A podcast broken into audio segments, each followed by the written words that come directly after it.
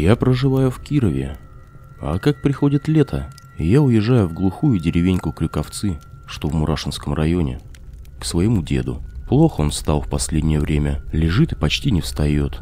За ним соседка все ухаживает, пока я к нему не приеду. Уехать он отказался, как только не просили. Деревня эта практически пустует весь год, и только летом к местным добавляются приезжие, но и тех по пальцам можно пересчитать. Наверное, от того, что дурно она славится у тех, кто хоть что-то о ней и ее округе знает, потому как голод конца девятнадцатого века не прошел стороной эти земли, и, как говорили старожилы, там был распространен каннибализм, ну и население там изрядно поубавилось. Но даже не это самое страшное, а то, что по рассказам этих старожил, после всех страшных событий из близлежащих деревень начали пропадать животные и люди. Местные жители начали утверждать, что этот чертик здесь приблудился в наказание этим землям, и местные ему каждые три месяца в лесу оставляли животину как подношение. Так он и успокоился, но со временем некому стало духа прикармливать. Так вот, в конце мая я, как обычно, приехал в эту деревню. К слову, байки стариков я, конечно же, не слушал.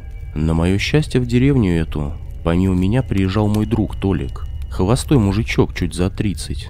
И девушка, Саша, немного его моложе. Остальные жители называли нас непутевой молодежью, так как мы, как можно догадаться, были там самыми молодыми и постоянно что-то чудили.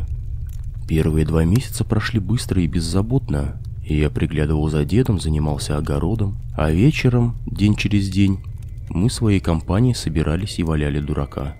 Но одно утро я проснулся раньше обычного, от того, что в мои окна забарабанила Саша. Я вышел еще пошатываясь от такого раннего сюрприза, но увидев ее состояние, я моментом проснулся. Она была вся растрепана, глаза были опухшие от слез. Она так бормотала без остановки, что я даже понять не мог, о чем она. Я схватил ее за плечи, потряс немного, она чуть успокоилась и, всхлипывая, стала говорить. «Бабка моя вчера утром в лес ушла, обещала вернуться к вечеру, но так и не вернулась». Я не придал этому серьезного значения, списав это на паникерство Саши. «Успокойся, дурочка, что с бабкой-то твоей случится? Она любит по лесу побродить и знает его как пять пальцев. Не боись, к обеду должна вернуться». Мы с ней еще немного посидели, и она совсем успокоилась. Без валерьянки все-таки не обошлось. Потом она отправилась домой. Тем же вечером я пошел к ней проверить, как там у них дела. Но, к сожалению, я увидел лишь плачущую Сашу и ее побледневшего деда. «Так и не вернулась?» – спрашиваю я. «Нет», – ответил дедушка. Я присел рядом с девушкой, попытался ее успокоить, но ничего не вышло. Затем я решил сбегать за Толькой, и мы начали думать, что делать дальше. Было решено, что мы с самого раннего утра с Толиком отправляемся на ее поиски. После того, как все обдумали, мы с другом отправились по домам. Придя домой, я обнаружил, что мой дед не спит, как обычно, а сидит перед иконой и молится. Я чуть не потерял дар речи, увидев его. «Дед, ты чего вскочил?» – спрашиваю я, подойдя к нему. Он посмотрел на меня таким взглядом, от которого мне даже плохо стало. Это был взгляд чистого ужаса. Я в жизни такого не видел. «Черт проснулся.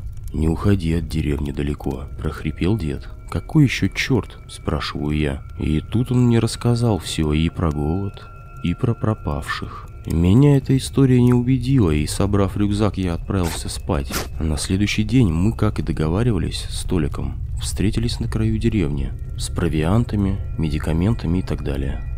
А поскольку покойный отец Толика был заядлым охотником, Толик и ружье прихватил с собой, мало ли, так мы и двинули в чащу.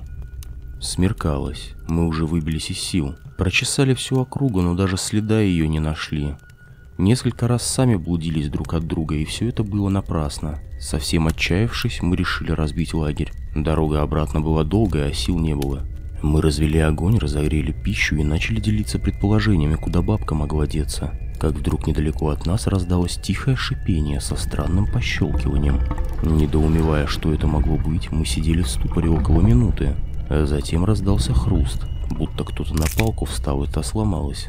Мы сразу вскочили, Толик схватил ружье, и мы побежали в сторону звука. Прибежав, мы обнаружили, что ничего там нет. Тот же лесной пейзаж, что и вокруг. Нам стало не по себе, и сразу было решено сворачиваться и идти домой, пока совсем темно не стало. Мы шли около часа, от деревни оставалось еще полпути. Фонарики мы выключили, чтобы проще было к темноте приспособиться. Шли молча в паре метров друг от друга, лишь изредка окликивая, чтобы не потеряться. Я был будто во сне, голову одолевали дурные мысли, а тело ныло от усталости, но мое внимание привлек знакомый звук. Шипение с характерным пощелкиванием. Подойдя к месту, откуда доносилось шипение, я снова ничего странного не увидел, лишь деревья вокруг. Я включил фонарь, осветил все. И внезапно, в нескольких метрах от меня, из-за сосны высунулось нечто метра три ростом. Длинное, очень худощавое, с длинными руками. Неестественно длинная голова была обвита ветками, торчащими в разные стороны. Из-за веток виднелись горящие ярко-оранжевые глаза. Но что я запомнил лучше всего, это то, что на нем была старая рваная шинель-однобортка.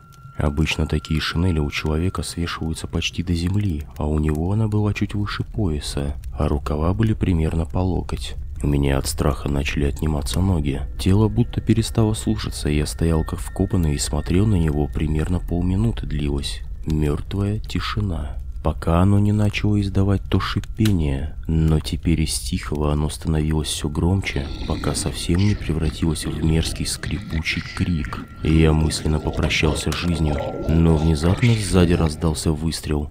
Я упал лицом в землю и закрыл голову руками. Толик подбежал ко мне, поднял меня, неистово крича «Бежим!», помчался, не разбирая дороги. Я бежал следом, ветки царапали лицо, попутно врезаясь в деревья. И спотыкаясь о коряги, я кричал Толику «Подожди, постой!». Ноги еще не совсем слушались и часто подворачивались, но несмотря на боль, я бежал, что было сил, а в голове все слышался тот ужасный скрипучий крик, и в каждом деревце виднелся силуэт этой нечисти. Мы мчались как угорелые, пока не добежали до деревни. Казалось, что прошла всего пара минут, но на деле мы бежали около получаса. Выбежав на дорогу, мы упали на асфальт, в груди горел костер, дышать просто было невозможно. Пролежав несколько минут, Толик, ружья у него уже не было, сам он не знает, где его обронил, не спеша поднялся. «Что это, блин, было?» — сказал он. Ничего ему не ответив, я протянул руку, так как сам не мог встать. И пошатываясь, мы пошли домой к Саше рассказывать то, во что сами не могли поверить. По дороге я спросил у Толика: «Ты стрелял в него, попал?» «Наверное», — испуганно ответил он. Тварь на мгновение как будто исчезла, когда я выстрелил в нее. Зайдя в дом Саши, мы увидели, что все жители злосчастной деревни уже там. Кто-то услышал тот выстрел и поднял всех на ноги. Выслушав то, что с нами приключилось, и руководствуясь словами моего деда, все решили, что местные по очереди каждые три месяца будут оставлять в лесу какое-либо животное, и может тот успокоиться. С тех пор прошло уже больше года. Пропавшую бабку так и не нашли. Местные, как и было договорено, уводят своих животных в лес. Ну а меня... Меня до сих пор это нечто преследует в кошмарных снах.